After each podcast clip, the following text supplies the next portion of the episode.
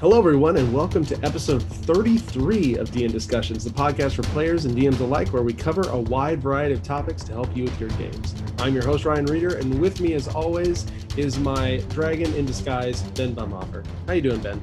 How do you know that? So, I have been yes. good at hiding this. For so long. Anyways, hi Ryan. I have How's it true going? sight.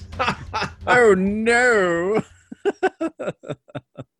you know, Oh, I don't know. Did you ever see that meme where it was a, a cat on a like a covered parking space for an apartment complex, and the the covered spot was like crushed down and, and bent and broken, and there's this cat just laying on the apex of it, and it's all dragon in disguise. yep. Yeah, Yep. love Yeah. that Oh, it's fantastic. Uh, well, if that didn't give anything away, uh, one of our topics gonna- tonight is going to be dragons again, because there's a lot of different dragons to go through, and we've only covered a few. Uh, but before we talk about dragons, we're going to talk about uh, something that's a little more serious. Mhm. Maybe. I mean, dragons can be pretty serious yes. too, but uh, probably not quite as serious as TPKs. And that's gonna be that's gonna be our first topic tonight. So if if you are going Ryan, what what sort of abbreviation did you just throw at me? Uh, so TPK in in games and D and D in general uh, is known as a total party kill. That is when everyone in your party goes that and everyone's dead. Yes. T PK, not like your Twitter handle TBK. A very big difference there. I know. As I was making notes, I actually wrote TBK because I was I'm so used to like just typing that, and you know, it's TPK. Um, and uh, so we wanted to talk a little bit about what this can mean for campaigns, and as a DM, how you deal with them, because Mhm. uh, TPKs are a big deal. Everyone's dead. So obviously, your campaign has ended. Or has it? Ooh. Ooh. Uh, TPKs do not necessarily spell doom for your campaign or an ending for your campaign. So we wanted to kind of talk through them a little bit and uh, talk about when they are appropriate and when it might be uh, a good idea to take an alternate approach. Mhm. Um, so a lot, uh, a lot of how you handle TPKs can be decided based on where you are in the campaign. Um, there's, there's, I, I usually like to split split it up just easily into three sections. You've got your your beginning, you know, your one to seven, one to eight. Your middle section, which is you know, eight, nine to 14, 15. And then you have your late section, which is like post level 15. You're getting into your your super strong stuff. Mhm. Usually, uh, it, it's it's funny because in some ways TPKs are actually most likely to happen in the early campaign, and that is just simply because that is when your characters are the weakest, especially uh, interestingly enough at level one. Yeah. Oh yeah.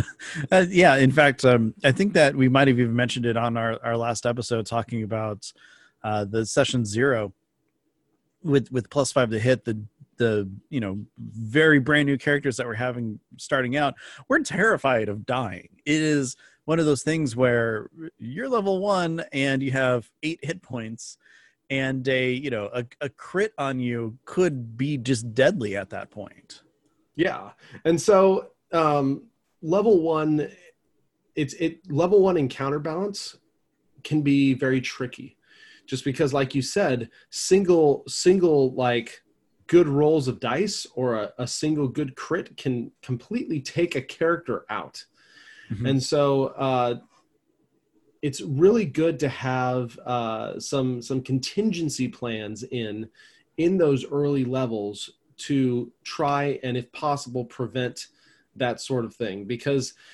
there's nothing i don't want to say there's nothing there's almost nothing worse for a brand new party, especially if you have new players in, than this character that you've put all this work and all this effort to dying the first or second session. Mm-hmm. And or the party or everyone's characters die in the first or second session. And it's just well, crap, guys. Uh if you're all dead, I guess it's it's time to roll up new characters. And at that point, especially if people are new, they're just like, screw this game. This is the worst. Why did I put all this time in and and whatnot? Look, if all these goblins killed the entire, you know, all the characters before, why would another group actually work? Yeah, exactly. And so uh, there's there's two kinds of TPKs really. Um, first, there is the balance kind. This is this is where oh crap, I as the DM put them in a horribly unbalanced situation. This is completely my fault that everyone is dying. I did not mean it for the for this to happen. Mm-hmm. That's that's kind of one one scenario. And then the second scenario is I as the DM have been warning my players. I have been dropping hints that this is going to be extremely tough. I have been dropping hints that you should probably uh, avoid this or probably uh, do a lot of research or do a lot of, of scouting or information gathering. The party has not taken any of these hints. The party is ignoring what I'm doing. They get into a battle, they die. It's their fault. there there is actually a third possibility. The third possibility is I'm a DM who is butthurt about something that happened, and I'm going to Mm. lash out at my players, and I don't want to play anymore. So it's easier for me to kill everybody than to actually discuss my feelings. We don't recommend that one. That's Ever. a that's the really bad one. That's Yeah. the one you never want to want to be in. The the first one is sucky but sometimes unavoidable just Mm-hmm. just through experience. It's it, I mean balancing encounters is is an experience thing. It The is second really one- to do. It it is. It is like both both of us still struggle sometimes with with encounter balance. We've been Oh, doing yeah. this for years. Uh, the second one is I mean there's not much you can do. Like there's you can do your best to warn players, but if players want to jump into situations that they've been warned against or all the signs are pointing to no or uh, they don't uh, they're they're not the kind of party that retreats then Yeah. sometimes that that has to be what it has to be right Well, and and this is something where you know i- i- many times previously we've talked about encounter building or adjusting on the fly, and this is taking all of that into consideration, but also at the same time you kind of have to take into consideration of the choice that they do make. If you know they they've heard about this, uh, let's say this group of dragons that's running a town, and they just want to go in and fight them all at once that's not a good idea for like level fives. Nope. But you know, you you can only fudge it so much so that you know you can at least make it kind of not exactly you know it's they're gonna win, but you know give them a, a good last hurrah, knowing that there's no way they can take down ten dragons at once. it's a lot of dragons Yeah, I don't know. It's just the number I, I came up with. I was going to go with five, one for each, but I'm like, ah, let's just double it. Make it definitely a very bad decision. yeah oh horribly uh so i guess uh now that we kind of laid that out the the question is ryan and ben what do we do i've i've killed my it's the i've killed my party. What do i do? Well there's there's definitely a few things you can do. First off um see what point you are in the campaign. Uh sometimes towards the middle and late parts of camp of the campaign tpking will actually be a real threat and it Mhm. might be a real possibility. And it's in some ways sometimes stories will naturally end because of that just depending on where you are especially toward the middle and end part. You may have gotten to here's the big bad.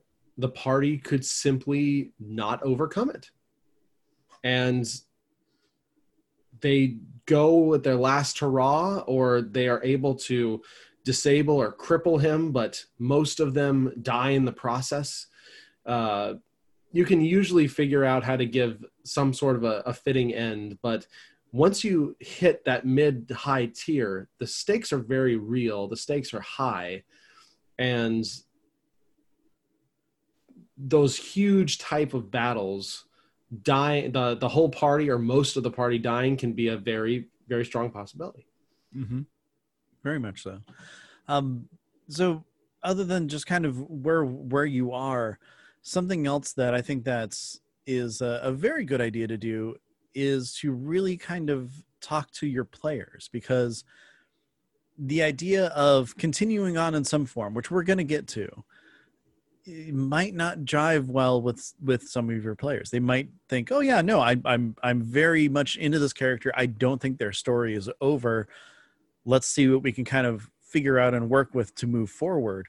Versus someone who you know maybe wasn't as happy with their uh, their Oathbreaker Paladin that they thought. Maybe they think death is more of a fitting thing for them. There's always a possibility that maybe they went out in glory and that's a perfect end to what they were trying to accomplish in their story. So that player may want to create someone new. And if you have a mixture, I think it makes it a lot more pliable and a lot easier to kind of, you know, uh, salvage something from this to be able to move forward and continue the story if that's what your players decide that they really want to do, if that's what you want to do as well. Yeah, and it's and as the DM for your players, you usually will have a decent sense of are my players enjoying this story? Are my players enjoying their characters? Uh, and you can kind of base a lot of stuff off off of that. Um, so so there's there's interesting ways to kind of circumvent the everyone dies type scenario, mm-hmm. and and so uh, a lot of it can be tied into into your story, especially if you have uh, clerics or a lot of religious people. Mm-hmm. Potentially, everyone dies, and there's a divine intervention of some sort where they all wake up in this, you know, heavenly heavenly location, and uh, the the god says something like, uh, "You've reached your final resting point." Uh, welcome welcome in. And the party goes no no we have work still to do.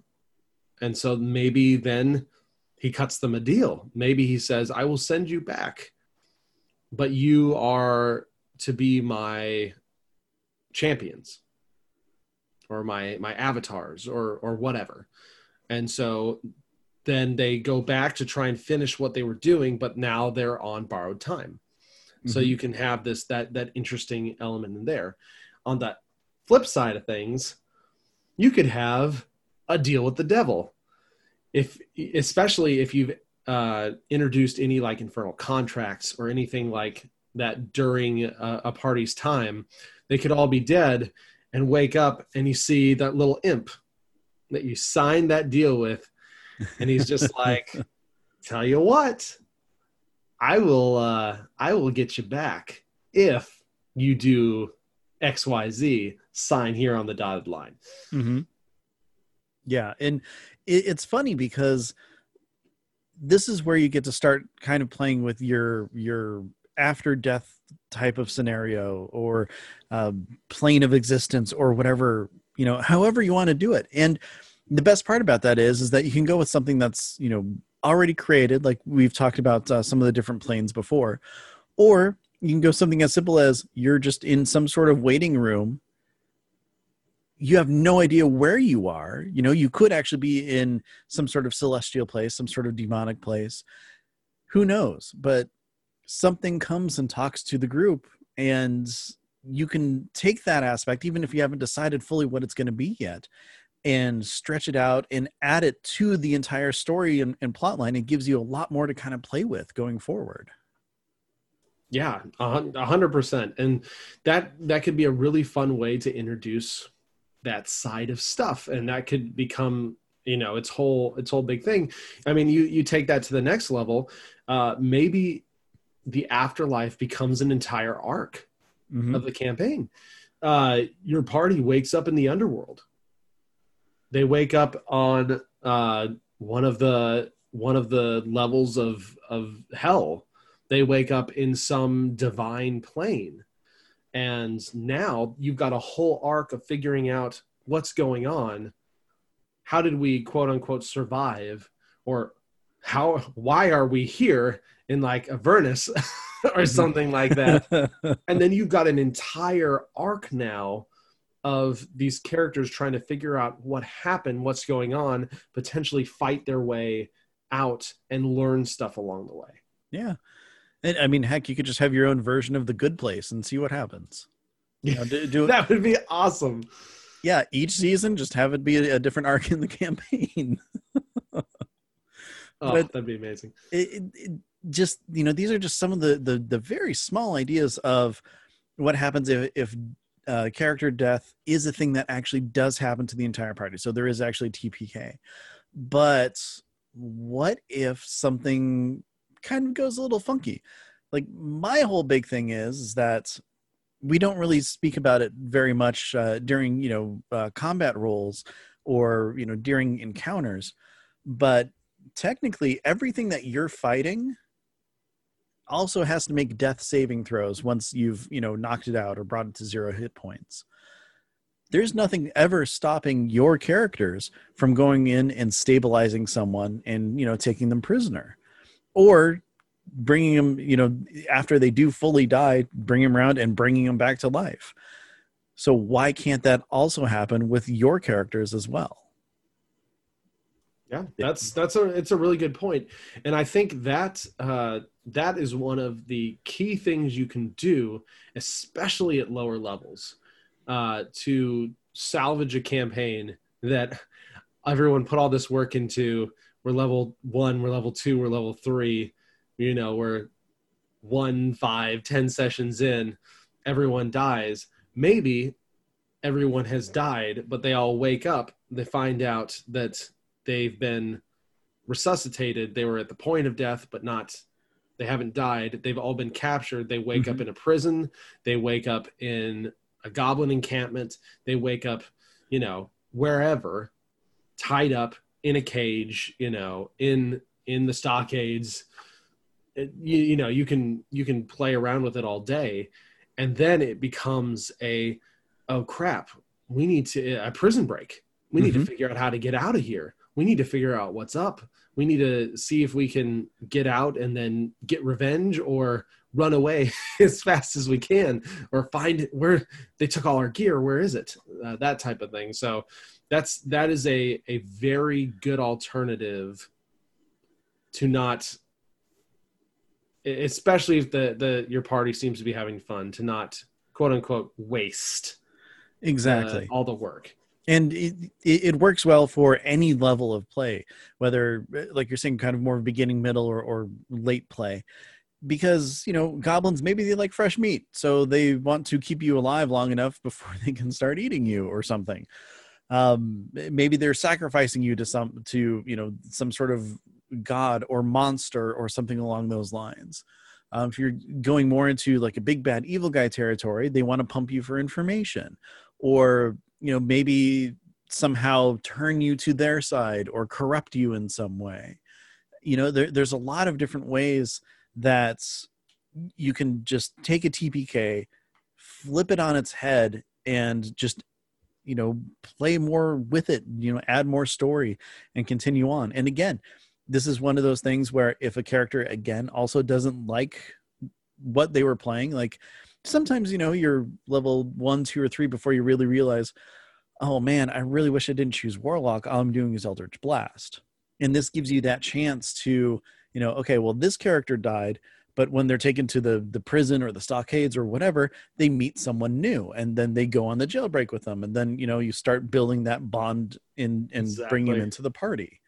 It gives you more opportunities to get more information about like the big bad evil guy or the the overarching story because you know if you're in a dungeon and you're escaping you got to make your way back through their stronghold so what stops you from stealing plans or seeing a map of the region with x's over certain cities or whatever it you know always look at everything that happens as an opportunity there are no mistakes in D in uh, D and D. There are no bad situations. There's just always opportunities to twist it and change it and move forward.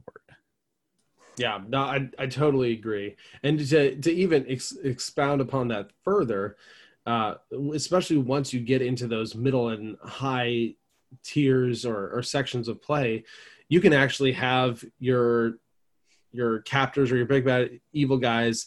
You can actually have them legit resurrect your characters. Mm-hmm. Exactly. It's like, oh crap, they're bringing my character back. What's going to happen? Is that going to have lasting effects? Could now the whole party have this new thing that they're they they share because of this this shared resurrection where you brought back as an undead creature uh, exactly the same as you were but now you're undead and now you've got to figure out this these extra things be because of of what's happened or figure out how you can fix this That like there's uh, there's so much so much potential story in there other than just campaign's over. Mm-hmm. oh, yeah i like that.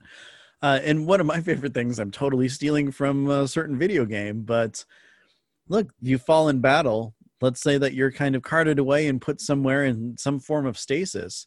You wake up a hundred years later the world's changed. The big bad evil guy won. Now it's time to reclaim it and take it back. You're a hero of legend, waking up again, bringing uh, justice and peace to the land. Yeah, that's that's that's kind of a cool, cool idea because it'd be like kind of the same world but different.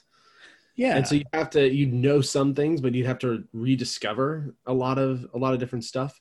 Yeah, and uh, especially seeing things that have changed. Like, oh yeah, uh, imagine going to let's say you have a stronghold, going there and it's completely like destroyed and desecrated, but you find you know like a, a small memento or a hint of you know where to go next, or you know it just again flips the script on everything that's going on, and it made the your quote unquote party death mean something because the world did continue without you. Yeah, yeah that's that's that's really cool. It, it really shows uh, a living world which is is always kind of the goal if you can if you can kind of go about that. Uh, and just uh, to even beyond that um, you can actually have the characters die if people want to kind of continue the campaign or play in that same world but do want different characters. You can do cool stuff like the party dies and the next set of characters y'all make are re- related. Mm-hmm. or related to the people that died. And now your party shares this common bond of my grandfather was was slain by this. Really? My mother was slain by this. Oh my brother was slain by this. And that gives all of a sudden this brand new party cohesion and purpose and you get to continue playing in this world that you all are enjoying but with a new new set of clothes essentially. Yeah in eh, going back to it one of or something i saw online forever ago was you know a, a young kid was playing dungeons and dragons and their character died. And then so they kind of sat there for a second and then just wrote junior on their character sheet and said that their purpose was to go and avenge their fallen parents and they just jumped right back in as the same exact character and everything. They just, you know, got over it and uh, and moved forward. Yeah, there's there's all sorts of stuff you can do, and n- nothing is off the table. So don't don't ever think of a TPK as the end. It might be, it might be, and it might be that the the party is like, yeah, this is this is a fitting end, or the DM is just like, this is this is a fitting end uh, because of the circumstances that happened. Um, but it doesn't have to be. Yeah, and worst comes to worst, you can always rewind time. You can always have a do-over.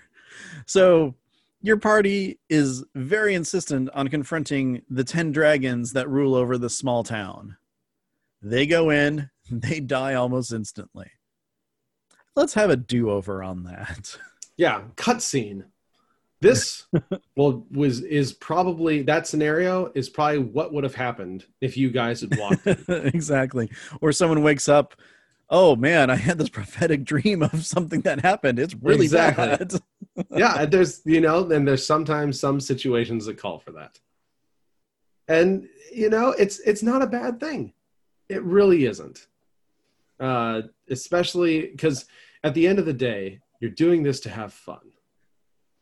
And if a TPK is causing everyone to not have fun anymore, then I will by far uh, prioritize fun.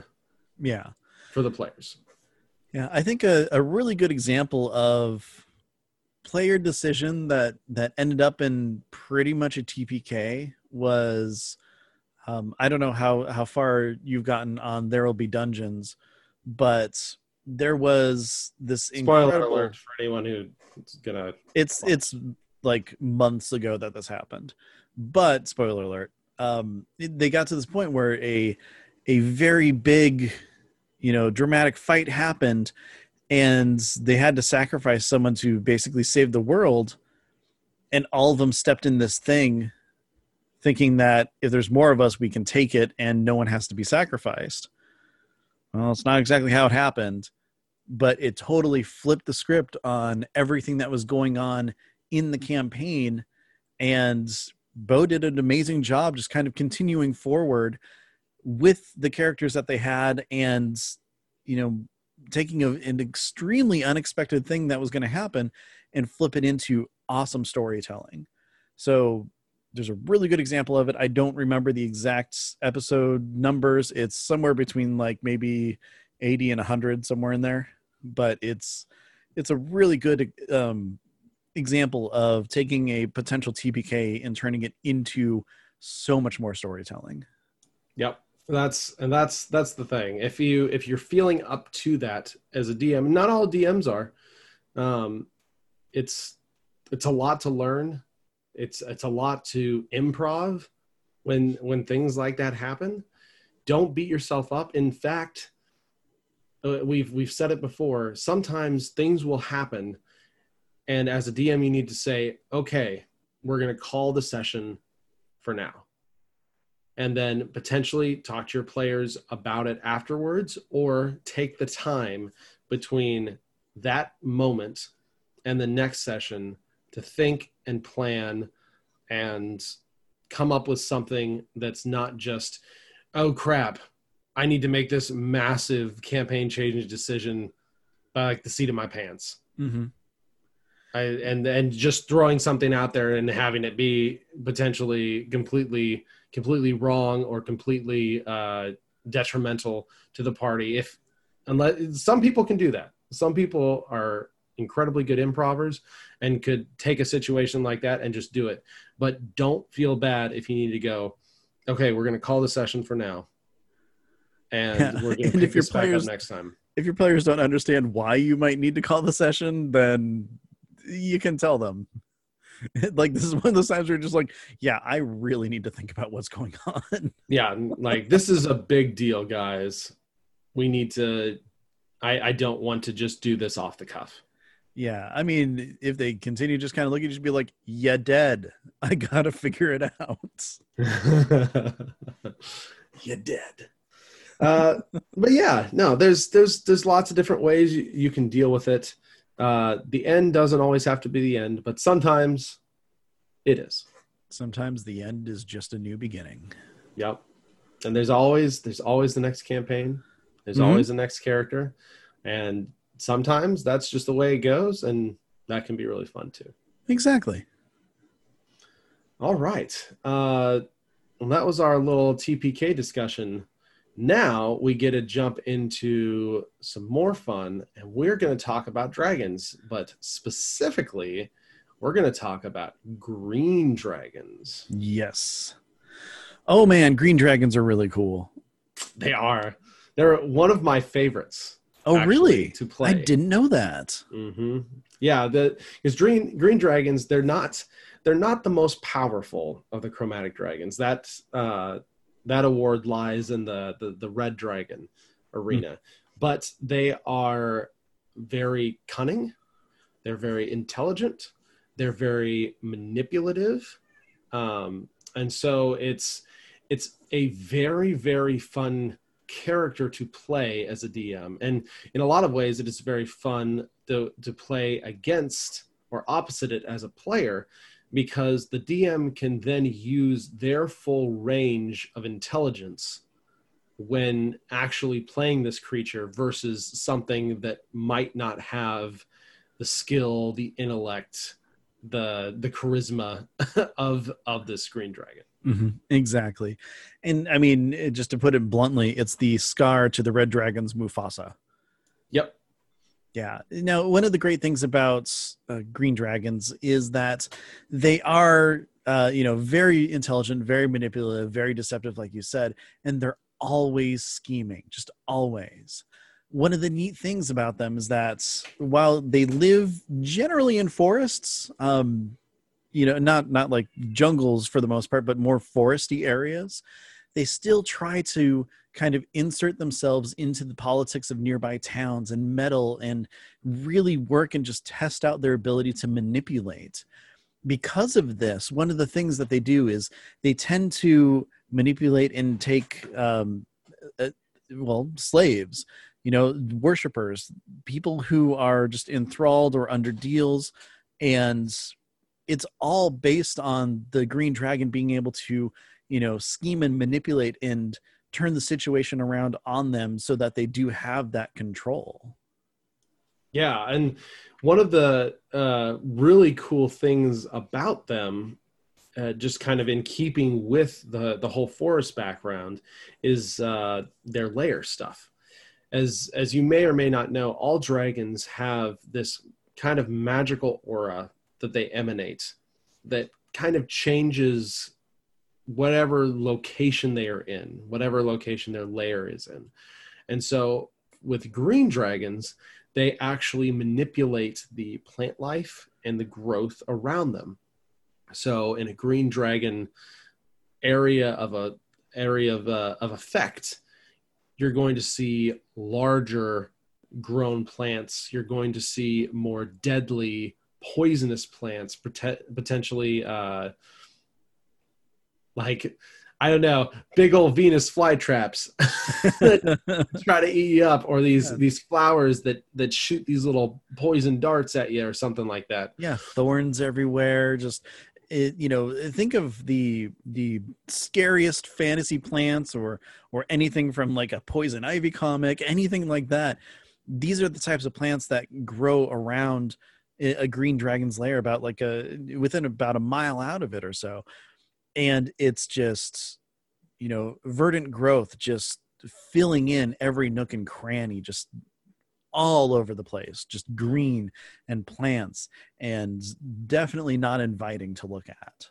No. And and the one of the best things about green dragon lairs is you can't even trust the wildlife mm-hmm. near near green dragon lairs. And this is this is a fun thing from from a dm perspective that you can play around with green dragons will tend to change and manipulate the wildlife in the area and they will become their eyes and ears mm-hmm. so if you will go into a green dragon's area and a squirrel is watching you or a rabbit's watching you or a bird's watching you chances are that is the eyes and ears of the dragon and the dragon knows exactly where you are exactly where you're coming exactly how many of you there are exactly um, one thing that you won't find though is kind of larger prey like deer elk moose whatever because you know the dragon's got to eat. It's going to. But all those little critters you know birds squirrels rabbits like you said they're always watching. The dragon knows everything that's going on and i love that so much. It, it, really goes to show that like a green dragon while it's solitary because it you know it, it knows how schemy it is it doesn't really trust definitely other green dragons much less people much less anything they're able to really have an eye out on what's going on and it's not even in a paranoid way it's more of a you know understand intelligent know what's going on and use that for their advantage yeah, for sure. So I guess the the kind of question is then how how do you as a DM play play a green dragon? Um, I kind of mentioned it a little bit. Again, very intelligent, very manipulative. Uh, green dragons are great to have more of a high level thing. Uh, they can manipulate a town you're in or potentially have a lot of influence in it. Um, one of the things that I like to do, and this is this is not specifically rules as written. Um, all the metallic dragons, so your gold, silver, bronze, copper. Um, what am I missing? Gold, silver, Silver, bronze, bronze, copper, copper. uh, something. Anyways, keep going. Brass. Brass. There Brass, you go. yeah. I was just like, wait a second, brain brain fart. Um, all of them, uh, adult and up, have something called shape change, which allows them to take the form of various other things. Uh, many times humanoids of some sort.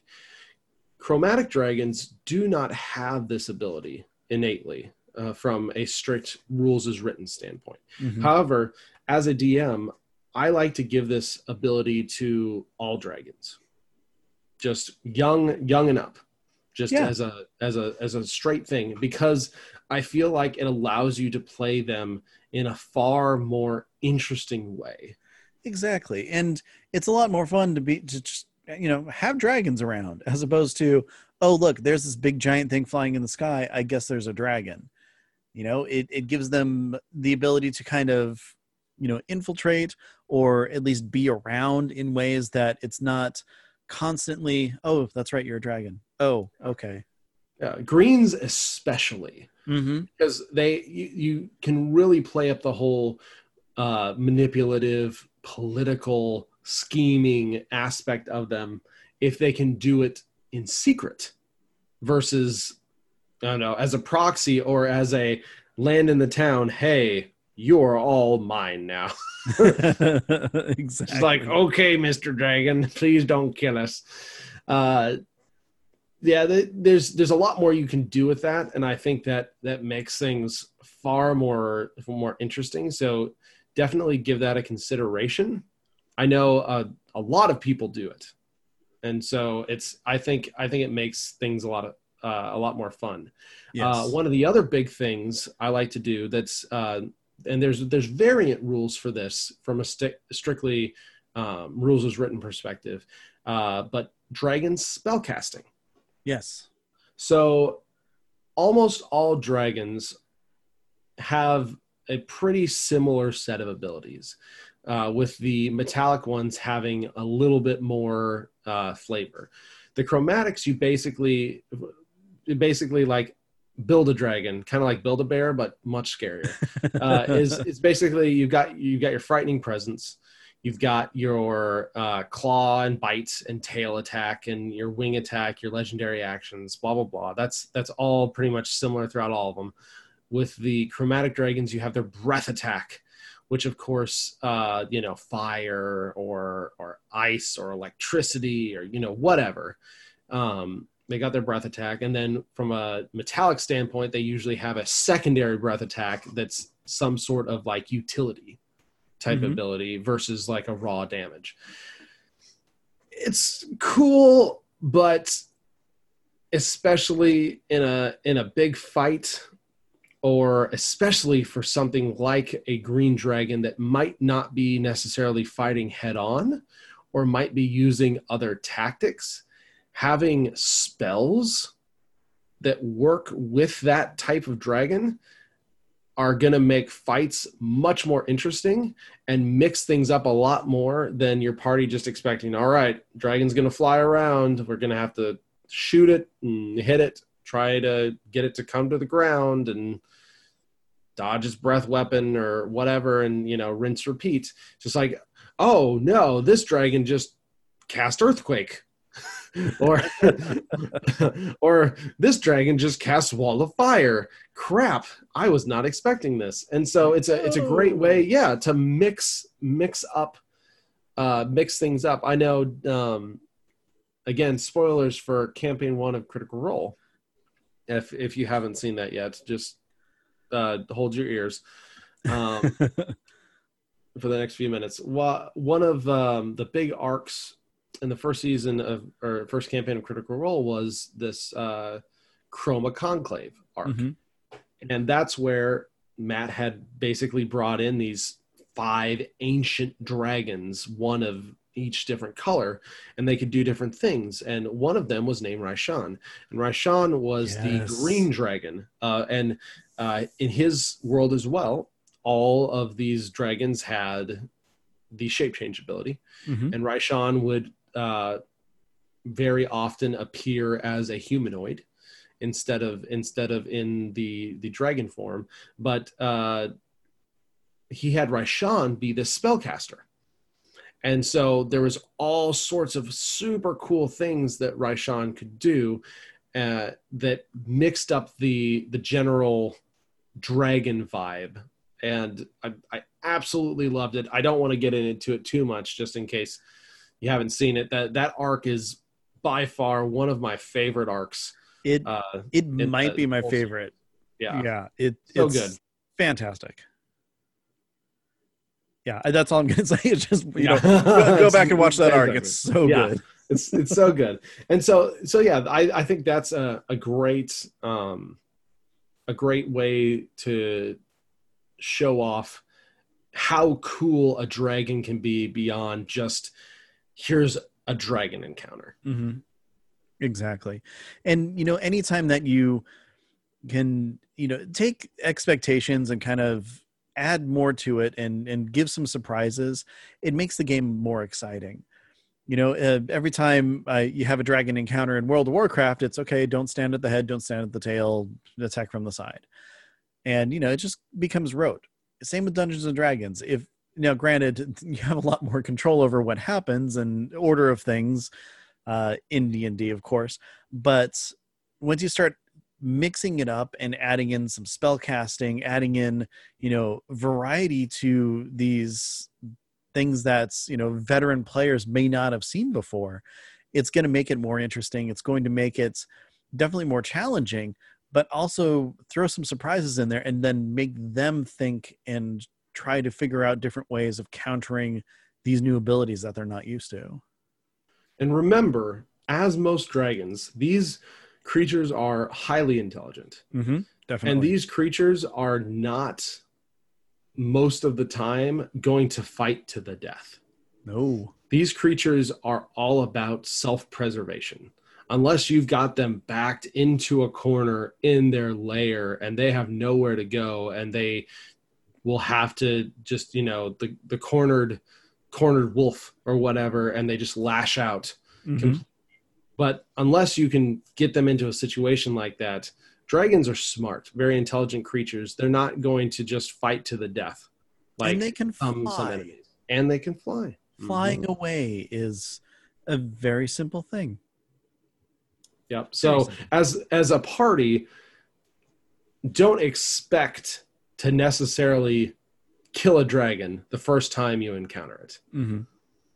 The the one the dragon may be too powerful and may kill you. See first section on TPKing, or or uh, the the dragon will retreat at some point and try and get away. And so, as a DM, make sure you kind of keep that in mind with these intelligent creatures. They're not going to go, oh man, I better finish off the party at the expense of my life. No, mm-hmm. that they're probably not going to do that unless it's an absolute last resort. They're going to do all they can to stay alive.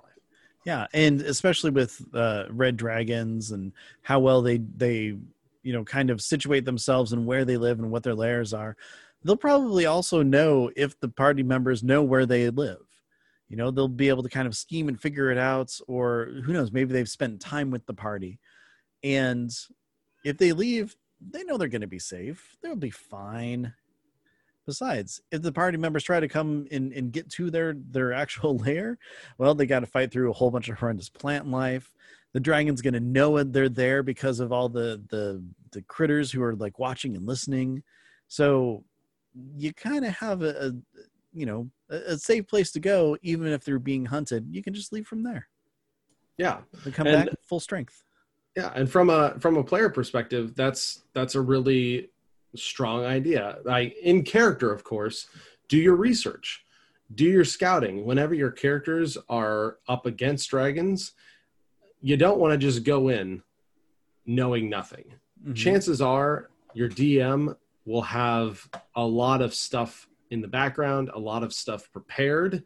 Uh, potentially minions. Many times, most dragons do have minions. A lot mm-hmm. of times, you're not going to fight the dragon by itself. It's going to have followers. It's going to have uh, things that's enslaved to to protect it or whatever. So, uh, as as players, as characters, do your do your research, do your scouting. Don't try and run into things just without any sort of any sort of preparation. Exactly.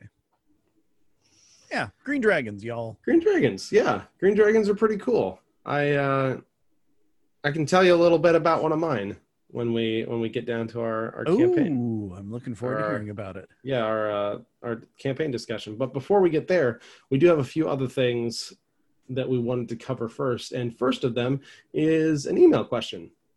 Yes. So Ben, you wanna you wanna talk about that a little bit? Uh, definitely.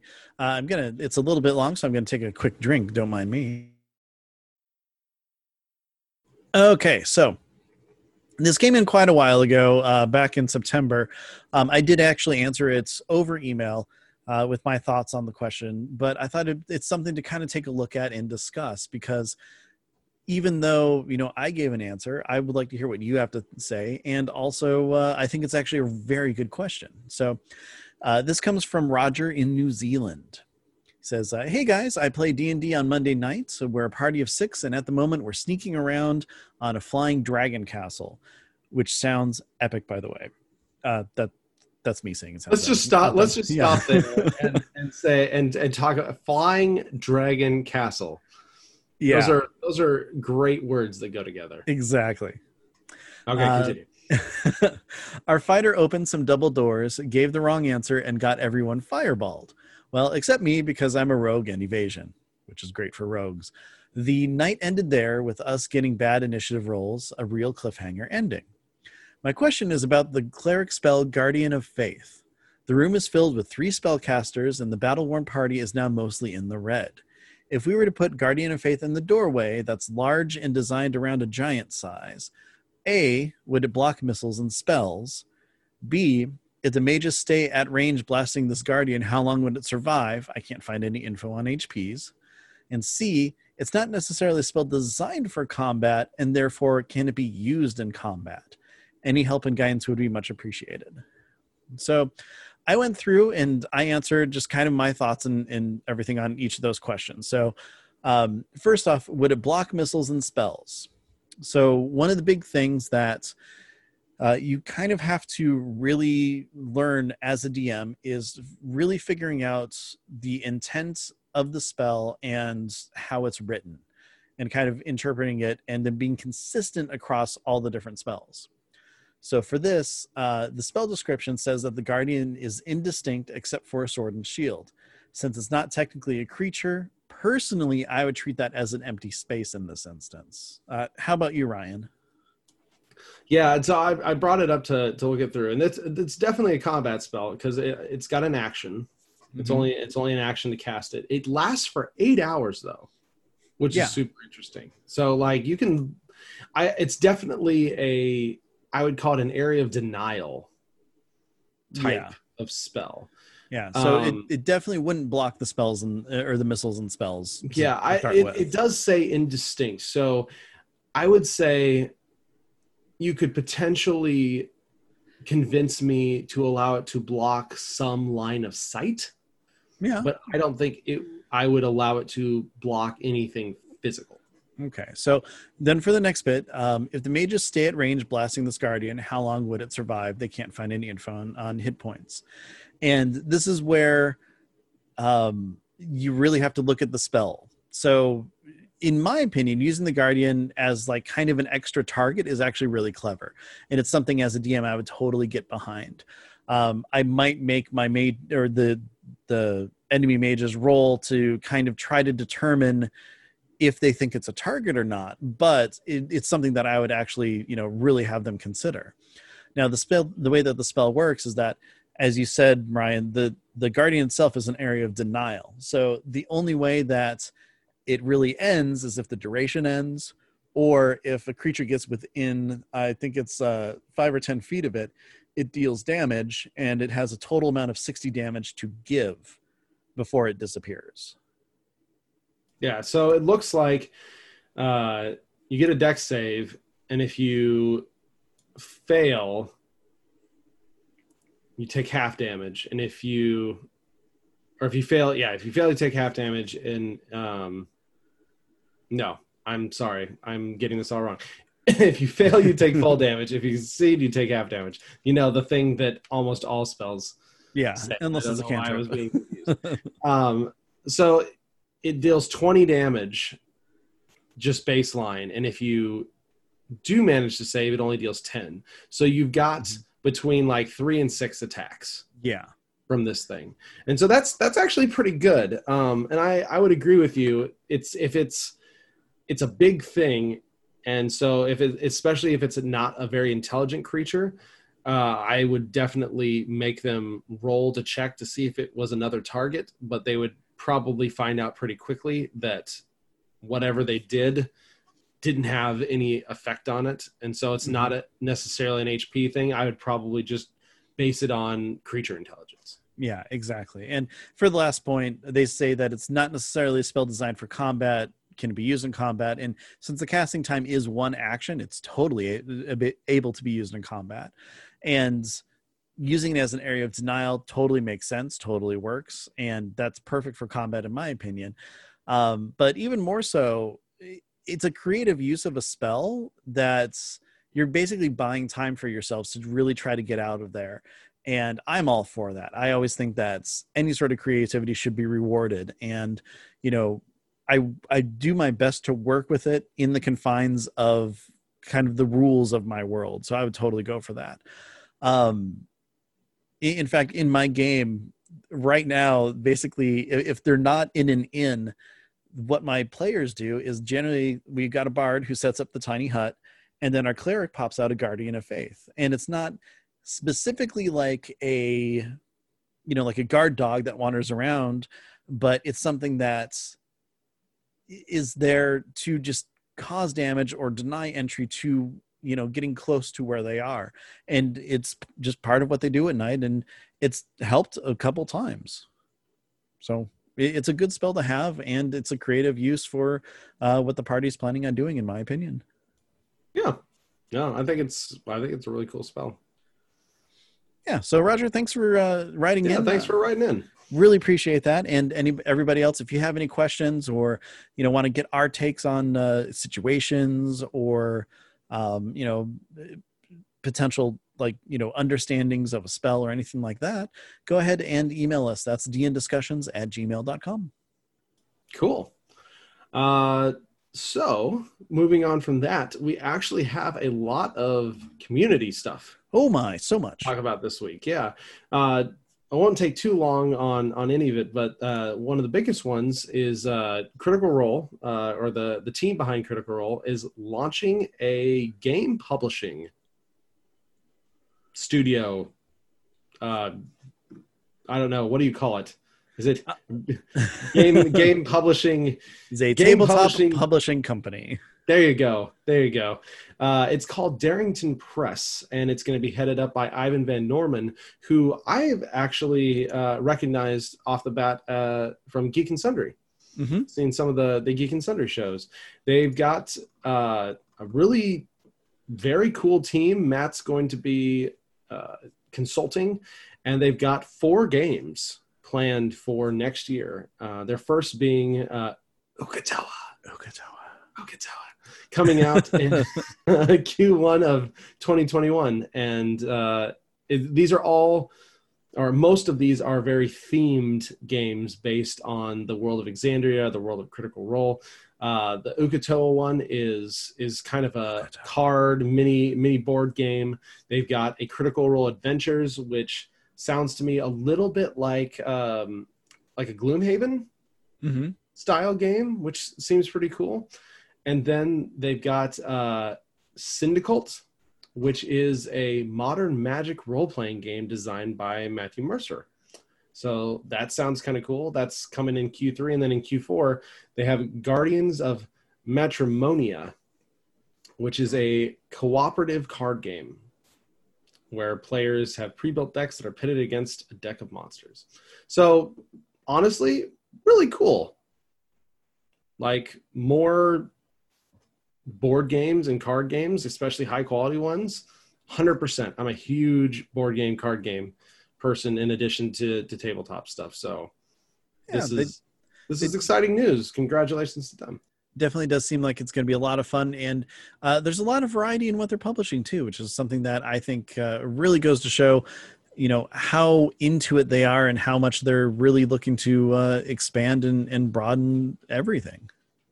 Yeah, no, I think I think it's a it's a big win, and it just in the environment we're in right now, uh, tabletop uh, RPGs, uh, card games, board games are are having a huge renaissance mm-hmm. right now. Like the people are really getting into them. The the player base is expanding rapidly, and so there's really not a better time that they could have jumped into this. So super cool stuff.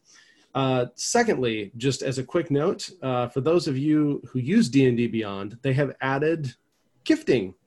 Yay! So that's pretty cool. So uh, check your DM's Christmas list. Christmas list.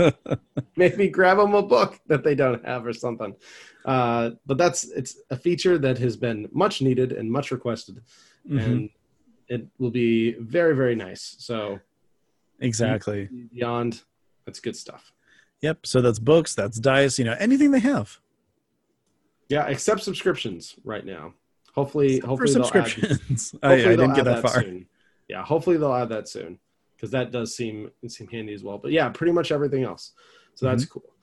cool. Um, next, uh, we have a new Unearthed Arcana that has been released. Unearthed yeah. Arcana 2020 subclasses part five. These Speaking are, of dragons, I know that was it was so it was so uh, perfect to to work in with this episode. Uh, two subclasses based off of dragons. We have a ranger one that has a drake companion, which is pretty cool, and then we have a monk, which is way of the ascendant dragon that mm-hmm. has gets um, different draconic like things that mix in with the ki. And both are both are really interesting. Both sound really pretty fun. And if that's the type of campaign you're running or if you have some strong dragon relations or strong dragon themes in your campaign both of these seem like they'd be pretty cool to add. Yeah like just kind of um, looking through and the idea of having a drake companion for a ranger is pretty freaking neat. And yeah. heck if you really wanted to take it that way I, I haven't had a chance to read through everything but you know maybe if you get up to level 20 the drake's old enough to fly on. You never know. Yeah. Yeah i think at one point uh, at one level they they reached the large size Oh yeah, and level fifteen. Ability, yeah, and they get the ability to potentially have wings at yeah. one point too. So, mm, yeah, seems pretty cool. I think I might want to change what I'm doing in our plus five to hit campaign. Oh no, I wouldn't do that. I'm no, excited for that. that. Besides, we, we're very excited. Yeah. Yeah. Oh man, yeah. No, these these are really cool. So uh, we'll have a link to this and everything else as well as the next item yeah and finally uh, this is this is a long long section this week uh, justice arman who we interviewed a few episodes back uh, talked about uh, we talked with him a little bit about dm's guild stuff uh, and he had mentioned that he was going to work on some sort of guide well that guide is out he has actually published a very lengthy and in-depth guide to how to publish something on the dm's guild from everything from ideas to editing to layout to um, art and everything in between, how to get it uploaded, uh, how to market it, uh, pricing structure, all that stuff. Super, super cool. So if you are interested in creating D&D content and you're interested in getting it up on the DMs Guild, this is a pretty awesome one-stop shop article in how to do that. So we will have a link to that on dndiscussions.com for this episode as well. Yes. I'll make sure to have links to everything. Everything. I every time every time someone says that, I just think of that that gif of of Annie from Community. Everything. Yes. Uh, oh, that show. Classic Community. Uh, so that's that does it for our uh, link the community content section. But before we go, we usually like to talk a little bit about what we're doing in our games. And Ben, we were yeah. gearing up for a big battle last yes, time. Yes, we, we were. How did that go? Well, it wasn't nearly as big as I was planning. Uh, oh boy. So here's the thing. I've said it I don't know how many times on this show, but my players are extremely creative in problem solving. And uh, as something I do is I like to, you know, I even said on this episode, I like to make sure to reward it or think it through and, you know, let the creativity just flow because I think it opens up one, a lot of kind of improv scenarios for me and really keeps me on my toes for ways to kind of you know pivot and and and juke and jive and and keep the story going and you know hopefully make it fun and entertaining. And dummy me uh, also likes to give out really fun toys and give them access to, to certain things. So uh, sometimes that makes my job even more harder or you know much harder to do.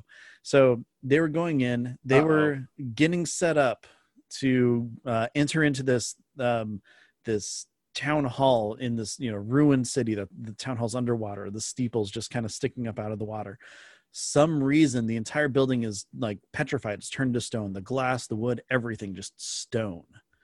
So i'm like okay. They found a tunnel. They you know swam down into the tunnel up underground popped up heard a noise. So we started off in there. They were not being stealthy at all and they were warned to leave. So like okay.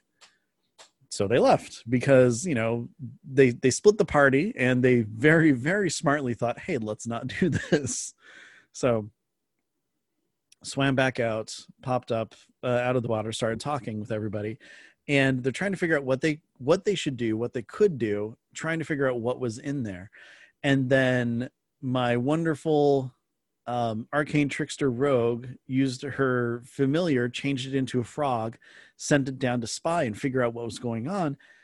Lo and behold, there's a beholder in that building that's using it as its home base. It's going through, it's reading a book, and the orb that they're hunting is sitting on a pedestal next to them. So information gets that gets uh, given. Probably about an hour of discussion goes by on what they should do and then finally they decided that um, the orb that they got from Wallowdale, the previous town, it you know it's it's this this godly artifact that uh, basically makes spells more powerful. So our artificer said, "Look, I'm just going to cast Shatter through it, blow through the wall. We can go in there, get the get the orb, get out of here, and if we're lucky, maybe the the beholder will take some damage with it." So finally, after, like I said, the long discussion, they decided, okay, this is what we're going to do. So they so they, they, did this massive planning session. Yeah, a massive planning session. I mean, it, it it definitely paid off because, I mean, they knew where the beholder was, the kind of you know the idea compared to where it was outside. So then he he did a shatter spell. It you know multiplied however many times blew through the wall, destroyed it, collapsed it onto the beholder, causing a whole ton of damage. Water starts pouring into this this building. So then our paladin takes like a whirlpool water slide down and uh, makes her save and lands on the second floor, starts beating the beholder before it even goes because she got a really good initiative on it. And then um, I a couple more people went, you know, tried to get in. Our bard, who is terrified of water and can't swim, luckily they all had water walking, just kind of stood up on the the steeple and just was waiting to see if anything would come out and was gonna, you know, uh, isn't uh, I'm assuming attack and help there. A couple spells get thrown at it. The beholder is able to fire off five different rays because you know can see out and does stuff. Um, one of the rays hit out of all of them that I fired. So I fired a disintegration ray, uh, two petri- petrification rays, um, a sleep ray, and then the death ray. The death ray is the only one that hit. And it caused death. it was very close. And then also because rogue half damage. So Ah, darn rogues. No, I, I was happy about it because I'm like, I don't want to kill everybody just with a death ray or a disintegration ray, but luckily no one died. Uh, and then the artificer, his turn, casts scorching ray through the orb.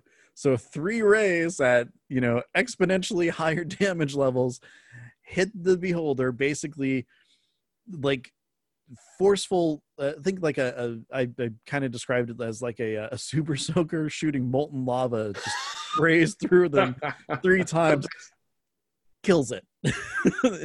This was one round of combat. I'm like i gave him an orb that that makes magic really really heavy.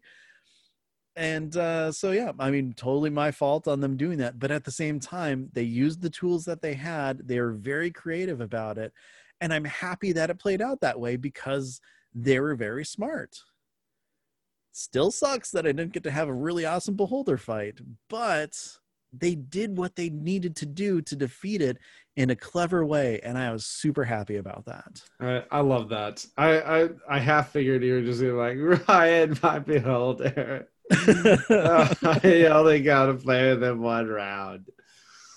well see here's the thing um i assume they won't have those awesome orbs forever uh, but even more so there's more beholders in the world so you know i'll get another chance at some point Yeah. Maybe it's uh mother's brother's second cousin twice Yeah. removed. Well, I mean, beholders Seek come into existence because a beholder dreams of a beholder. So that that's kind of how they, How they did how did the first beholder come in? uh, it probably came from some other plane or something. I don't know. That's weird. But in- like a chicken and an egg situation. Exactly. And in fact, there was actually discussion about, well, is this beholder from a different plane? And I'm like, well, you know, you don't know because sometimes they're created from another beholder's dream. So is their birthplace actually the material plane where they were kind of created? Is it from the original one? Because uh, something that I've noticed is that, and uh, my players don't listen to this section. Um, something I've noticed is that they they fall back on the banishment and like they they go heavy into CC, like you know crowd control right away. which, Mhm, mhm. I mean, again, it's a smart way to play it, but there's ways around that. So, huh. Which, by the way, the banishment didn't work on the beholder. It rolled high enough. The polymorph didn't work. It rolled high enough. Um, and that that's not me fudging numbers because I don't. I really don't do that for this campaign. So what rolls is what rolls, and yeah, worked out really well. Like I said, Good. it, it was a i enjoyed it just because of the creativity of it but again i'm just like oh man i didn't even get a round in but hey i i gave them the tools they used them impeccably and i am very excited about that Good stuff. As long as everybody have fun, that's oh yeah definitely and like afterwards i think i even tweeted out i'm like great job everybody for killing my beholder before one full round even like the cleric I, he didn't even go like he didn't have a turn and the beholder's dead like, Yeah. well, that's all I had for tonight, guys. Uh, good session. well, I mean, Uh, the, the, the hour of them planning beforehand definitely worked out really well in that favor. You know. But uh, well, once that thing was dead, the orb had, uh, thanks to the shatter, it, it fell onto the first floor. So you know, um, the artificer also had alter self. I have a changeling in the group, so she changed, or I'm sorry, he changed into you know water breathing. So they were able to go down and they looted all the treasure because they had all the time in the world because you know they could breathe underwater. So it's like they got everything. I'm like, good job. Good job. Well done, Ben's Yeah. party. Yeah, but uh, that's not the only game I played, and uh, I really wanted to go and give a huge shout out to Nevermore. Uh, she on uh, last Sunday on the 25th actually ran a one shot for me and some of our friends. And Ryan, I got to tell you, it was amazing. So, So- what about it specifically? Okay. so the the way that that her mind creatively thinks is is just fantastic and i love watching it. She found these little figures that were dogs wearing like halloween costumes. Like there it's you know some some sort of uh, uh and i'm gonna get this wrong i don't know what store it is or whatever but think of it's like some sort of like like hallmark store or whatever where you know it's like a little thing of like oh it's a halloween town and look there's the dogs with the costumes and and they're adorable. So from that she decided or she came up with more of a, a halloween or uh, specifically howl oween one shot. So six of us got to play as dogs dressed up in costumes and you know we went through and we created our characters and had you know our classes and we had a whole mystery we needed to solve and it was fun as heck i had an entirely way too much uh, of a good time being um i was um uh, Pr- Professor Barclay Woofington the Third, and Fantastic. it it was fun. It's one of the first times I played a wizard, and like everybody Definitely was the first time you played a wizard dog. yeah, exactly. Definitely the first time I played a wizard dog, but everybody was really into like playing as a dog. We we were you know running around, uh, definitely being our characters. Um, someone said, "Yeah, well, what is that? A squirrel?" And all all of a squirrel, squirrel, and started looking around for squirrels. Awesome. And you know, we interacted with cats. We had this great adventure, and uh, I do have the the stream. Actually, I saved it on YouTube.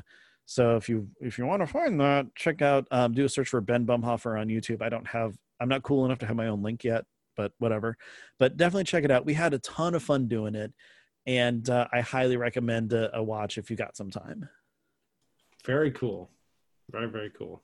Yeah. It's But- fun to do unique stuff like that. Oh, much, much more so. Uh, in fact, we we had so much fun that she said maybe I should do a a Christmas one. I'm like, yes, I am in.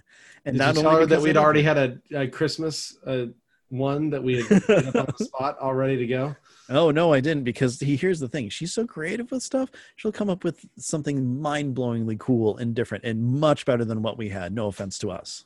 No offense to us, none taken to us. Yeah, but Um, anyway, so that that's kind of uh, what I've been up to. And uh, hold on, I'm having a note handed to me in a second here. Uh, I'm I'm assuming it's some sort of this of just in. Yes, uh, she's writing fast.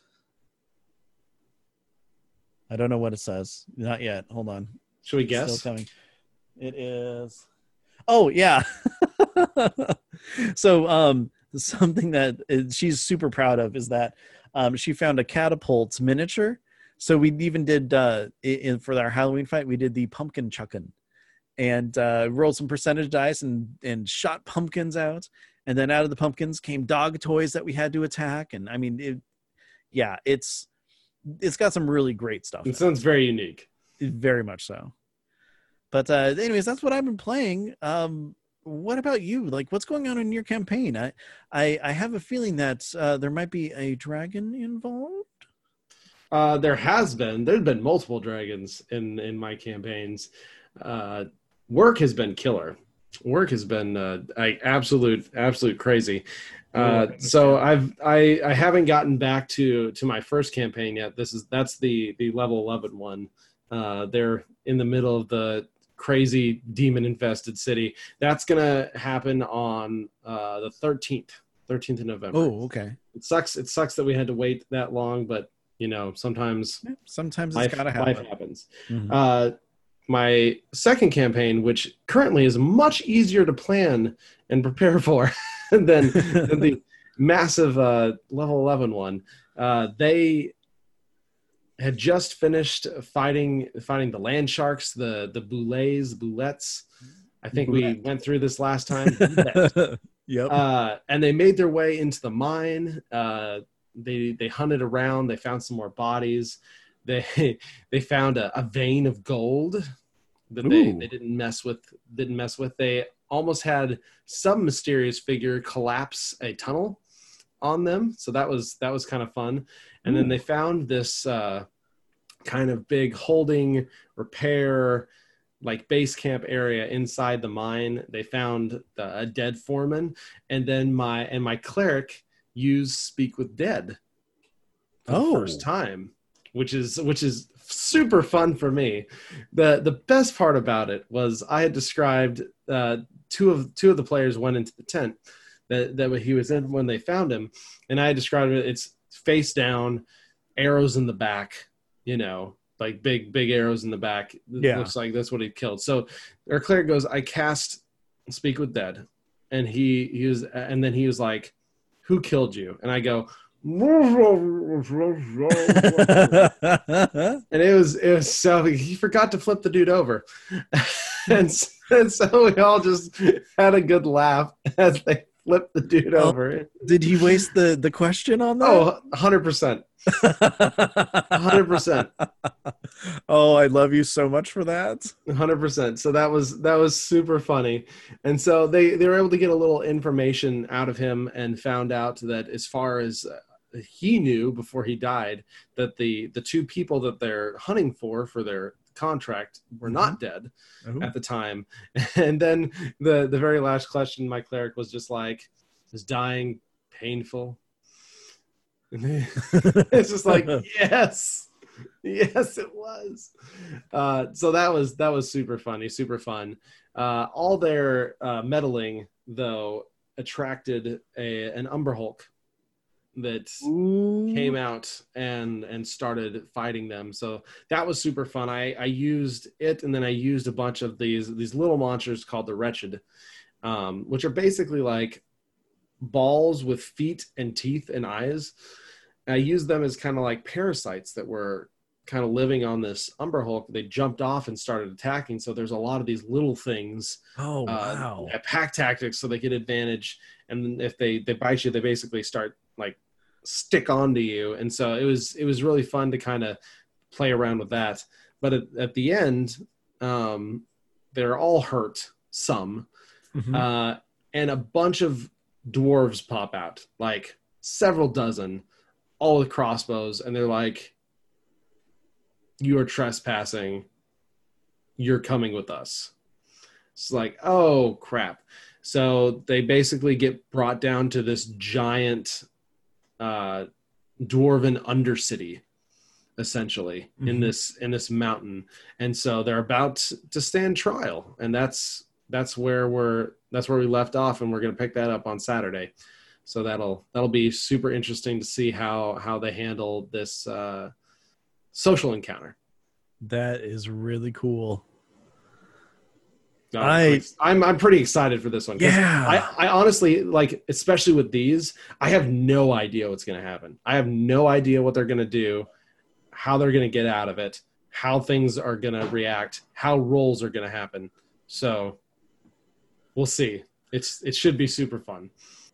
Yeah, no, I really like this. This is neat. I am really excited to hear what goes on. Yeah, that'll, that's it'll be a fun one. It'll be a fun one uh, but until then we have come to the end of our episode. So ben before we get out of here why don't you tell everybody where we can be Yes. Uh, well, as I said earlier, if you have any emails, uh, any questions, any comments, anything that uh, will definitely take much more than 240 characters, go ahead and send us an email. You can send that to dndiscussions at gmail.com. Um, as you saw, sometimes it may take a little bit longer to get the message on the show if it's something that uh, you know we, we think is a good thing to, to discuss on the show. Otherwise, you will hear from us. Okay, that sounded kind of creepy. I didn't mean that, but anyways, you know, we'll, we'll respond. You'll hear from us. Yes there you go. That's that's much happier. It's not you'll hear from us. Uh, anyways uh, our twitter though dn discussions you can uh, definitely reach out to us there. It's probably going to be a much more timely response but uh, definitely more short form. Um, if you're looking for tbk specifically or ryan as i call him uh, ryan where can people find you? You can find me on twitter at tbkzord Yep. And if you're looking for me on Twitter, I'm at Ben Bumhofer. Now, DN Discussions is on pretty much every place you can find a podcast. So if this is the first episode you've listened to, make sure you go back and uh, take a listen to others. Uh, we talk about uh, much more than just dragons, even though we have had a few dra- uh, episodes talking about dragons. But uh, we have plenty of different uh, top discussion topics, some great episodes with some guests. So go back, check those out. Um, and last but not least, if you're looking for us, like you know, in some sort of gaming sense, like if you want to hear how we play a game, we are both actually characters or player characters in Plus Five to Hit. That's another podcast that's out, that's out there. Um, episode 48 is a great place to jump in because it's a session zero for Rime of the Frost Maiden. We are actually starting that up. And, uh, you know, Ryan, I know we talked about it and said it many times, but I am incredibly excited to uh, take a delve into uh, Icewind Dale. Yep, very excited. And that the the first episode of that should be out in the next week or so. Yes. So be sure to look for that. All right. Well, um, other than that, uh, all I have to say is, hey, everybody, thank you very much for listening. Ryan, it has been a pleasure as always. As always. And uh, until next time, when we, you know, figure out what dragon we'll talk about then, or you know, potentially something else. we have a whole list now. Yeah, exactly. Oh my gosh, we have a great list. Got, of, we, yeah, we got our list topics. It's good stuff coming up. Yeah. So until next time, everybody, uh, be good to each other. Take care.